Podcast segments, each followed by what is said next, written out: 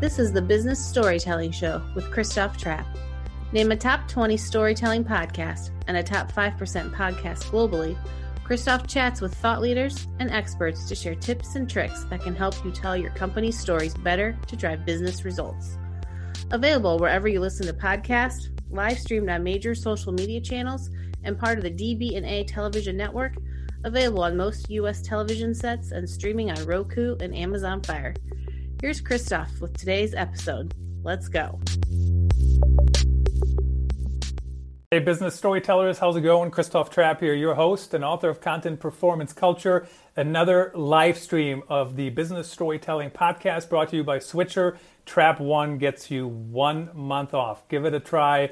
Uh, that's what I use to produce this show. And I'm telling you, it's a lot of work, but it's getting easier. The more you do, the better you get, right? That's uh, not an uncommon practice. But today, or, or uh, thing. So today we want to talk about subscription models. Uh, and, and the book that caught my eye is The Forever Transaction. That's written by Robbie Kellman Baxter. And she's joining us on the show today to talk about um, how, how to go about doing that, doing the subscription model. Robbie, how's it going? Good, thanks. Uh, thanks for having me on the show. Yeah, you bet. And I heard you on some. I think it was maybe Nick Westergaard's show. Is that does that sound right? Yeah. That's why I heard you, and I thought, well, uh, I have to steal her for my show. Um, so tell us about the book. Tell us about subscriptions, and you, of course, you got your own podcast uh, on the topic as well. Why is this an important topic, and how uh, how should people think about it? Yeah, so I've been interested in subscriptions for about 20 years. Um, I, uh, I, I had Netflix as a client uh, 20 years ago and fell in love with that business model because um, if you're aligning your goals with the goals of the customer, uh, and you're building trust with them by solving their ongoing problems or helping them achieve their ongoing goals, you get recurring revenue, which is kind of the holy grail for most mm-hmm. businesses. Um, so, you know, I started focusing on it 20 years ago and continue to find new ways to strengthen business models and uh, new industries and, and business models to apply subscription to. And of course, we're all familiar with Netflix, Hulu, all those different channels, and I have more subscriptions than I probably ever want to admit. Um, and, and, on the flip side, you know, on the flip side, I've been in companies where they said, you don't even want to know how many software subscriptions we have signed up for that we don't even use. So that's of course on the flip side as well. I'm uh, I use some subscriptions as well. I mean, especially Buffer, Canva, um, you know, some of those, and, and very very happy with them. But what companies can actually follow this model? I mean, who who can uh, who can who can sell subscriptions? Yeah, well, well, I'm sure as as as you have probably seen, almost any uh, what I what I always say is anybody who cares about the customer relationship probably is ripe for subscription. So since most of this audience, um, since most of you guys are are kind of in the marketing world, uh, if, if your business pays for marketing, if they value marketing, subscription probably has its place because the whole idea of subscription is optimizing an ongoing offering around an important customer segment. Um, and so, if you are helping your customer achieve an ongoing goal, you can probably enjoy the power of subscriptions. Yeah, and so of course, guys, um, if you're listening on the podcast channels, which uh, publishes a little bit later, uh, but you can get Robbie's book at ctrappe.online forward slash subscriptions. That sends you right over there to Amazon. And if you're watching on LinkedIn or any of the other channels, you can uh, you'll see that link at the bottom there. So of course, subscriptions. I mean, what's interesting about it? Yes, we all want it, right? We all want the uh, recurring monthly revenue. Um, but but but what do we have to consider? Like, I mean, is it one of these? You get somebody in the door, now they signed up for the subscription, and now you don't have to uh, I mean, you still have to provide a service, right? Because at some point they, they might not want to stick with you if the service blows. yeah, and and you know, you when you opened and you were talking about, you know, I wouldn't want to tell you how many subscriptions I have, um, and my by the way, my clients don't want to tell me how many B two B subscriptions they have because it's crazy. Um, we're dealing with subscription fatigue right now. Um, because and the reason is there's so many subscriptions and so many of them are bad actors um, they're bad actors because they don't have product market fit. Uh, they're bad actors because they give you more than you can consume. Uh, they're bad actors because they hide the cancel button. And you know, when I used, you know, 15 years ago, when I'd tell somebody that I was focused on subscriptions, they'd say, oh, like newspapers or, oh, like my gym. I guess I understand. Now, what they say is, let me tell you my horror story. I tried to cancel this subscription, or turns out I was subscribing to Canva for, you know, a year and a half after the last time I used it and I forgot I had it. Mm-hmm. Um, so if you're building a subscription, in order to earn to earn the right to charge your customer subscription, you have to continue to evolve your offering to solve their problem. So you have a huge obligation on your side if you want to justify that subscription relationship. I mean, we have fatigues for everything today subscription fatigue, Zoom fatigue, you name it, right? There is fatigue happening for sure. Yeah. Um, so subscriptions, though, when uh, so companies do that, right? I mean, they hide the cancel button. I see it all the time. I was just looking at something. Actually, I was looking at something earlier, and I was like, "How do you even close this?" And then I was looking at uh, uh, something in, in, in Google, and the first button I saw was close the account. I was like, "Well, that is like really prominent. I have no intention of closing the account." Uh, so that was kind of weird. Um, and then, of course, but, but and then, then I've seen some company, I don't know who posted it on LinkedIn, but they actually said they sent an email out to customers who haven't used the service and said, uh, We noticed you haven't used the service. Anything we can do? Or if you're not interested, it's okay to quit. I mean, some people would yeah. say that's crazy to send that kind of messaging.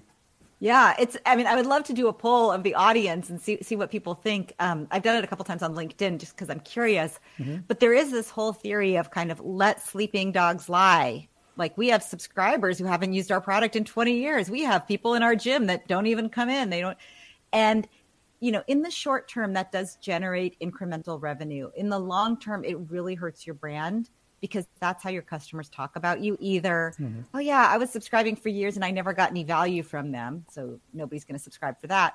Or, you know, I tried to cancel and they said I had to cancel on a Tuesday in person and I had to bring my firstborn child and a blood sample. Yep. Um, you know, and then when that happens, you're never going to join again and you're never going to you're going to spread bad information and you're never going to rejoin. And so what I'm actually seeing in the world of subscription not only aren't they hiding the cancel button, but they're making it really easy for you to cancel or even pause your subscription and keep your data and your setup so that if you decide to join again, you don't lose your history. Um, so that's really, I think, where the subscription world is going. Um, if you're a marketer, you know, it's really about building that ongoing relationship, not just before the moment of transaction, but after the moment of transaction. That's where the marketing work really starts to dig in because it's not enough to just attract them. You have to actually keep them for the long term. You know, it's it's, it's this is like the whole model of um, everybody works so hard to bring in a new client, and then the second they sign them up, um, they forget about them, right? Because yeah. it's like uh, there was a study a while back saying, what's the happiest day for people in jobs, and it's the day they're hired. Because you know it's it's hard work to get hired and then you're celebrating and then really nothing else will ever top that again. Same thing. Hopefully you know you can top things and but it comes down to um, solving problems right i mean when i'm thinking and we mentioned canva now a couple times um, who else do I have product. a subscription with? It's a great product, right? I mean, Microsoft. Um, uh, mm-hmm. You might have a subscription with Microsoft. You might have a subscription with SurveyMonkey. You might have a subscription with uh, QuickBooks, Intuit. You might have a subscription with Zoom, which you mentioned. Mm-hmm. I mean, just on the B two B side, uh, you could probably easily, as a solopreneur or small business owner, have 10, 15, 20 subscriptions just for work. That might still be low. but, but you know, Canva, I mean, it's solving my problem to turn some really quick in graphics, right? And to even find yeah. stock art images because it's all built in. Uh, and then buffers, same thing. I don't have to post things to social uh, life, you know, they just kind of go in the queue and, uh, and you can push them to different things. Uh, so how do we? What's different when it comes to marketing subscription-based services, and and where does it? Uh, let's start there, and then my next follow-up question might be: How do you decide what a product is that you should sell that's subscription-based? Uh, they're slightly different, but let's start with the one. How do you uh, yeah. market a subscription based product? Yeah. So what, the way I think about it, in a transactional business, as you point out, the happiest day for a marketer is when you get a new customer. It's all about acquisition. In the membership economy, that is the starting line for the marketing team because mm-hmm. it's after that moment of transaction that you have to show them the value of everything that they're paying for so that they use it on an ongoing basis so that they don't cancel. So a big mistake I see in many organizations is that that marketing acquisition team is completely separate from the retention, engagement, expansion, um, and product people. Um, all of them have to work together because you want that customer to come in, engage, and then decide to stay and make it a habit. Um, so, you know, I, am always worried when companies have acquisition as their holy grail um, and they don't spend enough time focused on engagement metrics. Um, which features are they using? How often are they using them? When was the last time they used them? Uh, are they expanding and deepening the relationship? You know, it, it, it is a little bit. I know we focus on acquisition, and I hear that all the time. How many new leads? How many new anything? And um, back, you know, there was some brouhaha in, in, the college football world, and I, you know, I did play uh, at Iowa many, many years ago now. But oh wow, um, you know, what happens is some people were complaining that um, the coaches were so much nicer when they were recruiting you, right? And I and I and I liken that to it's like saying, well, you know, do I expect my wife to treat me for the rest of my life, like she treated me on my first day, on our first date, very unlikely, or even the opposite, right? Um, well, well, well, wait. I mean, hopefully. Yeah. So, so in my book, um, uh-huh. my uh, what do you call it? My, um, uh, you know, the dedication is to Bob, my own forever transaction, my husband, uh-huh. and the reason is I, I, love that you brought this up. Um, I think both with the coach, which a lot of people call that that period as a you know the recruiting period is almost like a courtship, the yep. metaphor of a marriage, right? Um, and in business, you know, you're you're kind of seducing or dating or courting that prospective customer, and then the transaction is like the wedding or the first, you know, or the job offer or the recruiting mm-hmm. package, and it's really important that you don't focus too much on that. It's all about what happens after that. I mean, it would be very sad if somebody said, My happiest day was my wedding day, right? You right. want them to say, My happiest day was my 25th wedding anniversary with family and friends and my life partner and looking at where we've been and where we're going and how much more rich my life is because of it. Same thing with your product, right? Mm-hmm. You don't want your customer to say, you know, I was so excited when I bought that software because I envisioned that I was going to create these great assets and I was going to be able to keep track of all of the great content I was creating and be able to serve it to the right people at the right time. And then it was totally too hard to use and I never used any of the features. I ended up just basically using it as a, you know, glorified storage system. Right? you don't want that. You want them to say, "I bought it for storage." But then I realized I could also use it for these other five things. Um, and the value grew over time. I realized there were all these new features and they kept making it easier and easier for me to reach my audience. That's the difference between a transactional product and a forever transaction. And the, the problem with the transactional product, of course, is right. Uh, I mean, that's a race to the bottom, you know, because certainly the price, you, you're always just evaluating the price. Now, I'm not telling the folks at Canva or the folks at Buffer to, to, to just uh, raise the prices until eternity. But there's a little wiggle room, right? Because I like him now. I've seen the value, and uh, we've moved past that wedding date. Yeah, well, it's really interesting. So there's there's a couple of things that happen after the wedding date, and we can we can stay on Buffer and and Canva. Those are two great great businesses. So I would say, you know, the forever promise of Canva is to help you communicate visually in a powerful and efficient way, right?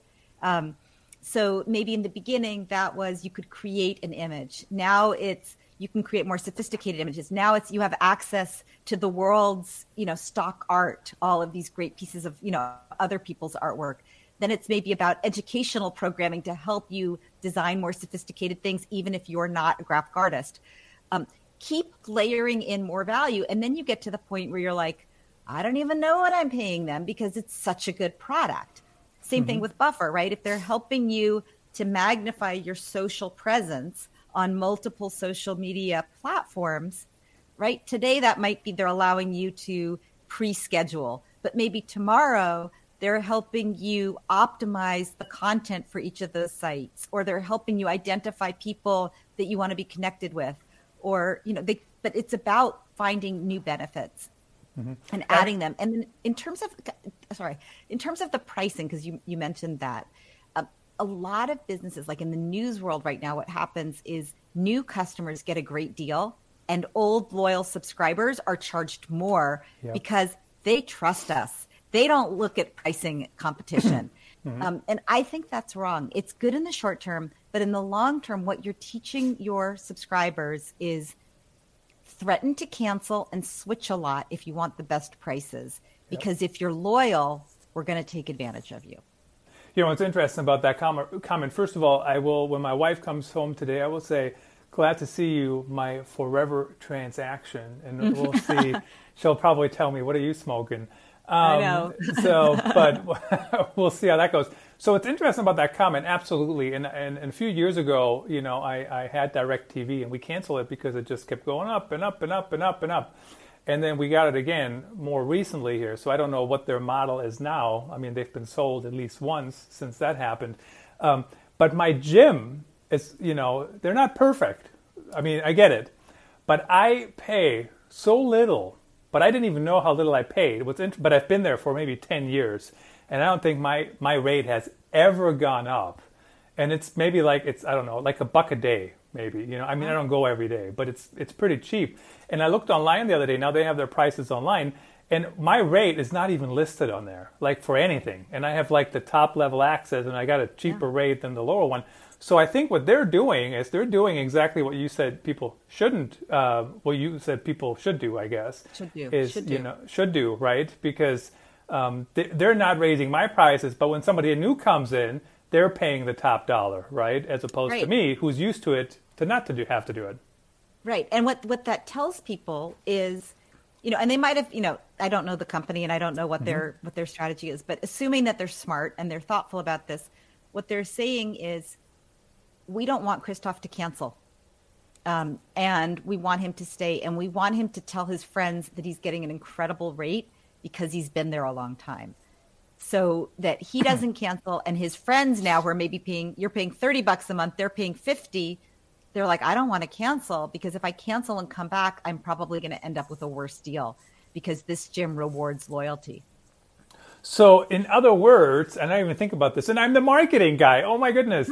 and but but in other words, I might now run around since I realized this and say, if you stay there for a long time and don't switch all the time, you might get a better deal you know? And um, that is actually that's a fantastic marketing message. Um, of course they probably should promote that somehow differently than just hoping i figure it out which i just did um, after 10 years. well, because what might have happened i mean here's the, the other side of it is if you raise the price you might take your blinders off and say wow i'm paying 87 like what you did with directv wow i'm paying 87 or 152 dollars a month. Yeah that seems like a lot. I wonder what else is out there. And the minute you go back into consumer mode, there's a risk that you're going to cancel. Right? I, you go out and look there, you're mm-hmm. like, DirecTV, what else is there? Oh, look at that. There's Hulu. It's five bucks a month. I'm going to do that. That's that's exactly what happened with DirecTV. I was like, I'm paying how much? Yes, I want to watch all the football games. Yes, I want to watch all these other games. But holy cow, uh, that's you know expensive. And then of course this year things have changed so much. First I was looking, I'm like, well, it's cheaper to just get DirecTV than flying to a game. And then of course now no game has fans anyways. So, um, but they also gave me a new deal. So we'll see what happens.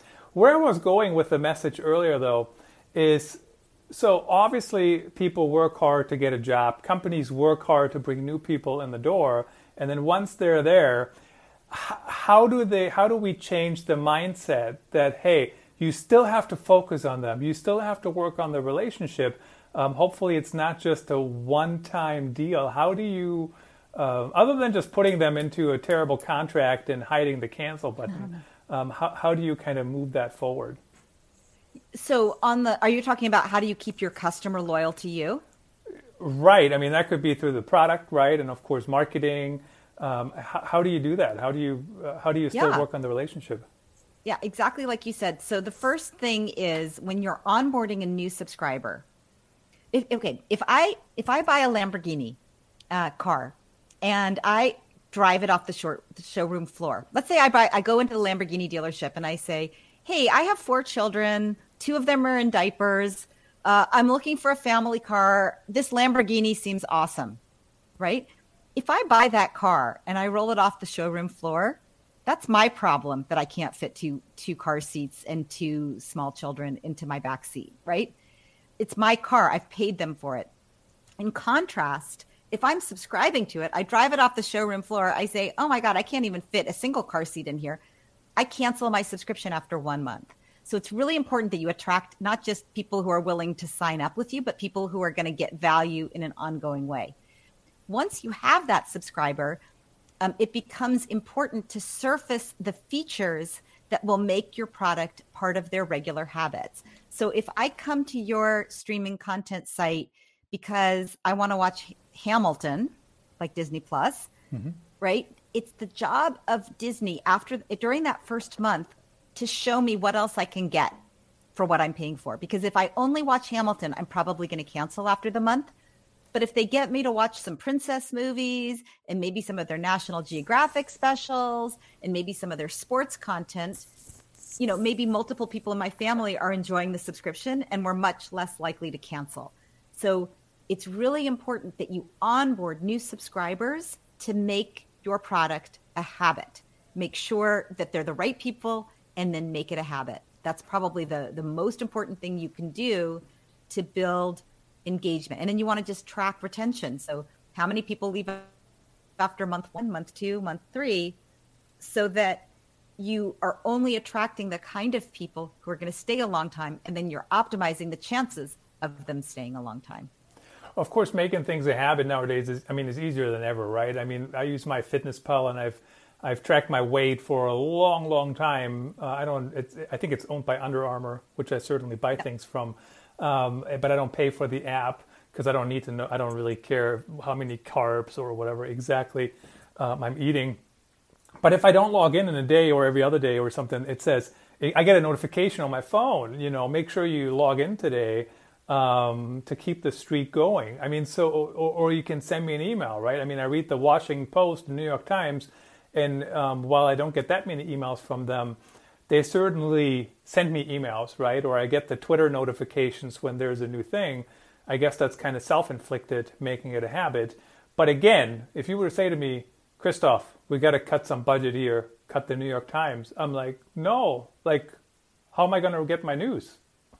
Yeah, yeah, absolutely. You're it's it's part of your habits. It's part of how you do things and that's the marketer's job is not just to get them to sign up, but it's to get them to make it their habit. So in, in addition to that, I mean, not to keep uh, harping on Buffer and Canva, but Buffer sends me an email when my queue is empty, right? Which doesn't happen all that often. But when there's no post scheduled, it says your uh oh, your queue is uh, empty or something like that. Um, Canva sends me tips. I don't know that they send me anything else, but they could send me something like, um, "Hey, we've noticed the last five days you, po- you you you created something, and today we missed you today." You know, um, yeah. but but what other strategies can companies use? Yeah, well, first of all, you can build it right into the product. So let's say that you signed up to Canva because you had to make a quick banner for LinkedIn. Mm-hmm. They want to. They probably know at this point that their best subscribers use their system for more than just LinkedIn banners. So they might say something like, "Hey, do you have a news? You know, welcome. We're glad you used the LinkedIn banner. Do you know we can also help you make your newsletters look really professional? We can help you with your Twitter tweet images." Um, so onboarding, when somebody's just signing up, you want them to use more than just the one product. So if I sign up for Hamilton, they want to make sure that I see that I can also, you know, watch Disney princess movies and mm-hmm. National Geographic titles which I might not have realized. Um, so in the onboarding process, they might ask me to make a queue um, so that I know. They might ask you with Canva to schedule what else you're going to be doing. Um, another thing that you would do is certainly emails um, and in-app reminders.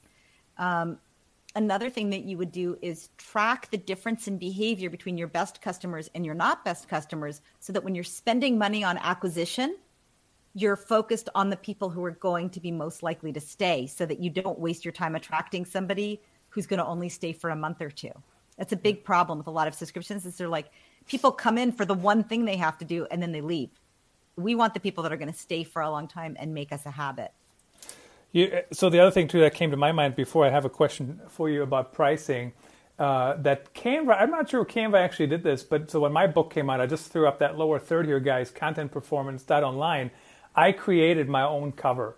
Um, and Canva actually, um, you can re- you can resize virtually every anything, any size of your image for any other size. So if I create a cover 11 by 17, which is my the size of my book, it's supposed to be a textbook, and I can resize that to a LinkedIn image or an Instagram post. And I'm like, that's like when I first found that out, I was like mind blown, unbelievable how easy yeah. this is. You know what I mean? Yeah. Well, most of us underutilize many, many products that we have, right? That yes. we pay for, right? You buy this you know, you buy some clock radio and you use it as an alarm clock and you don't even realize that you can like create your own voice reminders or attach it to your space heater and have your heater go on when you wake up or all kinds of things. Most of us don't use all the features we pay for. If we own that product outright, that's our problem. But if we are subscribing, then that increases the likelihood that we're going to cancel because we're paying we're paying for this much and we're using this much. And if that happens, you're you're likely to feel like I'm not getting the value I'm paying for. But sometimes so, you don't know. Sometimes you don't know, right? What you're missing. Right. Well, that's the job. But what I'm saying is, in a subscription world, that becomes the job of the marketing team. It's not enough to say I got them to buy it.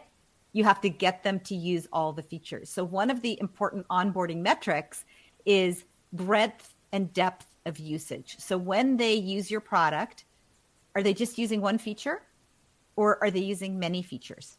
If I'm subscribing to streaming content, am I watching it on my phone? Or have I figured out how to attach it to my smart TV and I'm Chromecasting it or I'm using Apple TV or what have you? Because if I'm not using those features, I'm probably going to think it's not a very good product because it's not fun to watch a movie like this, right? Right, depends what you're doing. I watch stuff on my. I saw this thing the other day on Instagram. Somebody bought an 80 inch TV and the wife was showing him saying, "I'm glad we bought an 80-inch TV," and was um, panning to him, and he was on his phone watching the game, and somebody was watching Frozen or something on on the big screen. Um, but it all depends. Yeah. But so when when you talk about the the silos in marketing earlier, though, how do we get marketers to think about that? First of all, that's part of their job. Why are there still so many silos? And then how do you fit it all in? I mean, could marketing be any more complicated? I mean, seriously. yeah. So so it's a really good question. And what I see is there are a lot of organizations that of all sizes that have historically been episodic or transactional. And so they are just structured that way. They're like, we want to optimize around acquisition and transaction size, right? Those are the goals.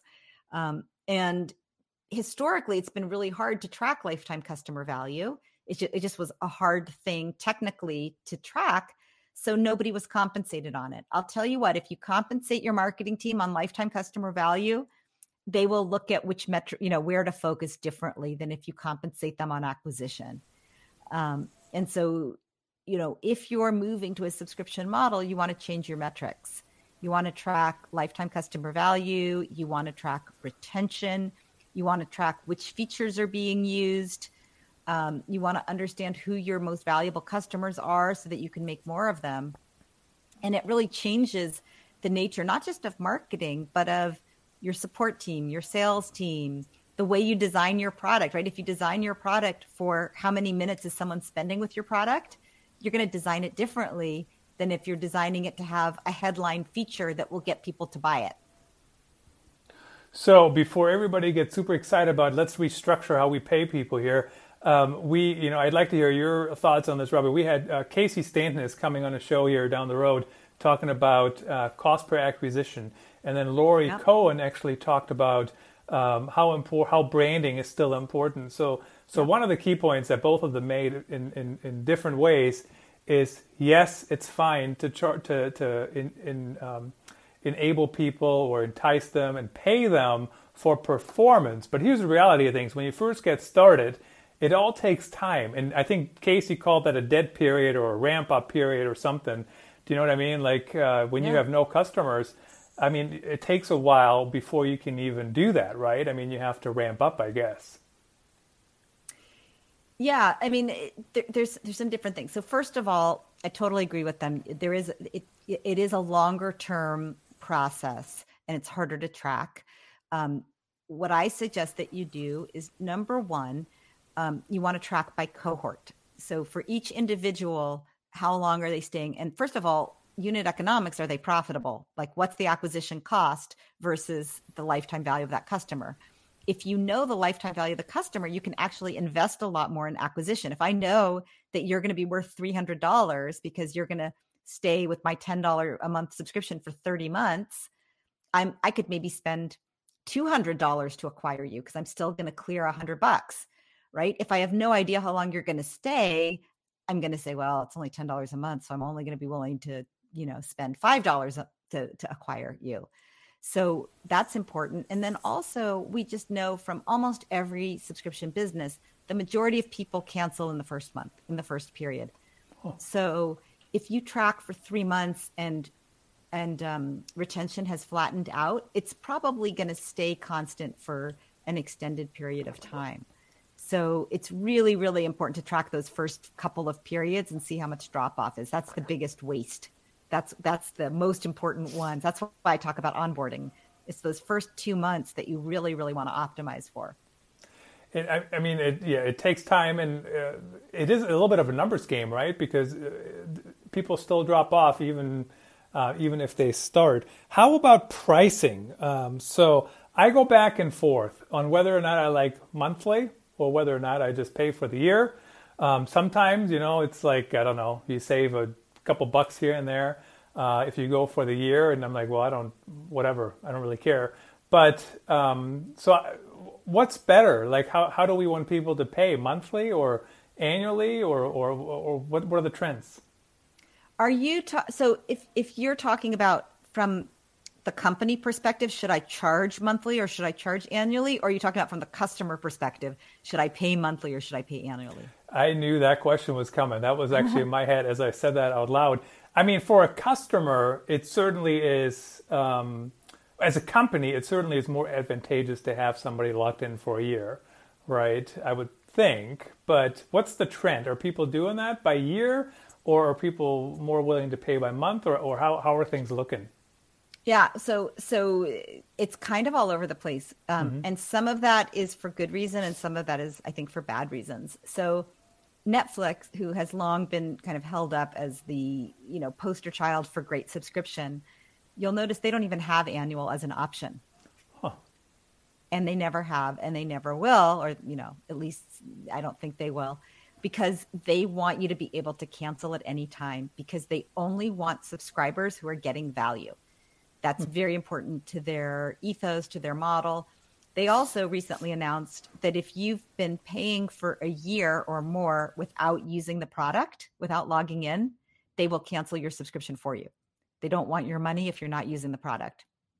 In contrast, a lot of organizations either force you to go annual or give you a tremendous incentive to commit.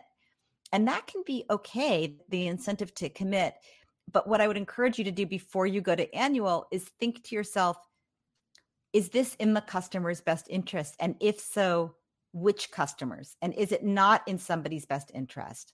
So, for example, um, if I'm visiting, if I'm visiting uh, the Nordics, if I'm visiting Scandinavia for a month, I might want a subscription to their local paper for four weeks because then when I go home, I don't care as much about what's going on locally. Um, on the other hand, if I live in Scandinavia, you know, and I want to understand the world around me, it's pretty reasonable to think that I might subscribe annually because I'm not planning to cancel once I decide this is how I'm going to get my news.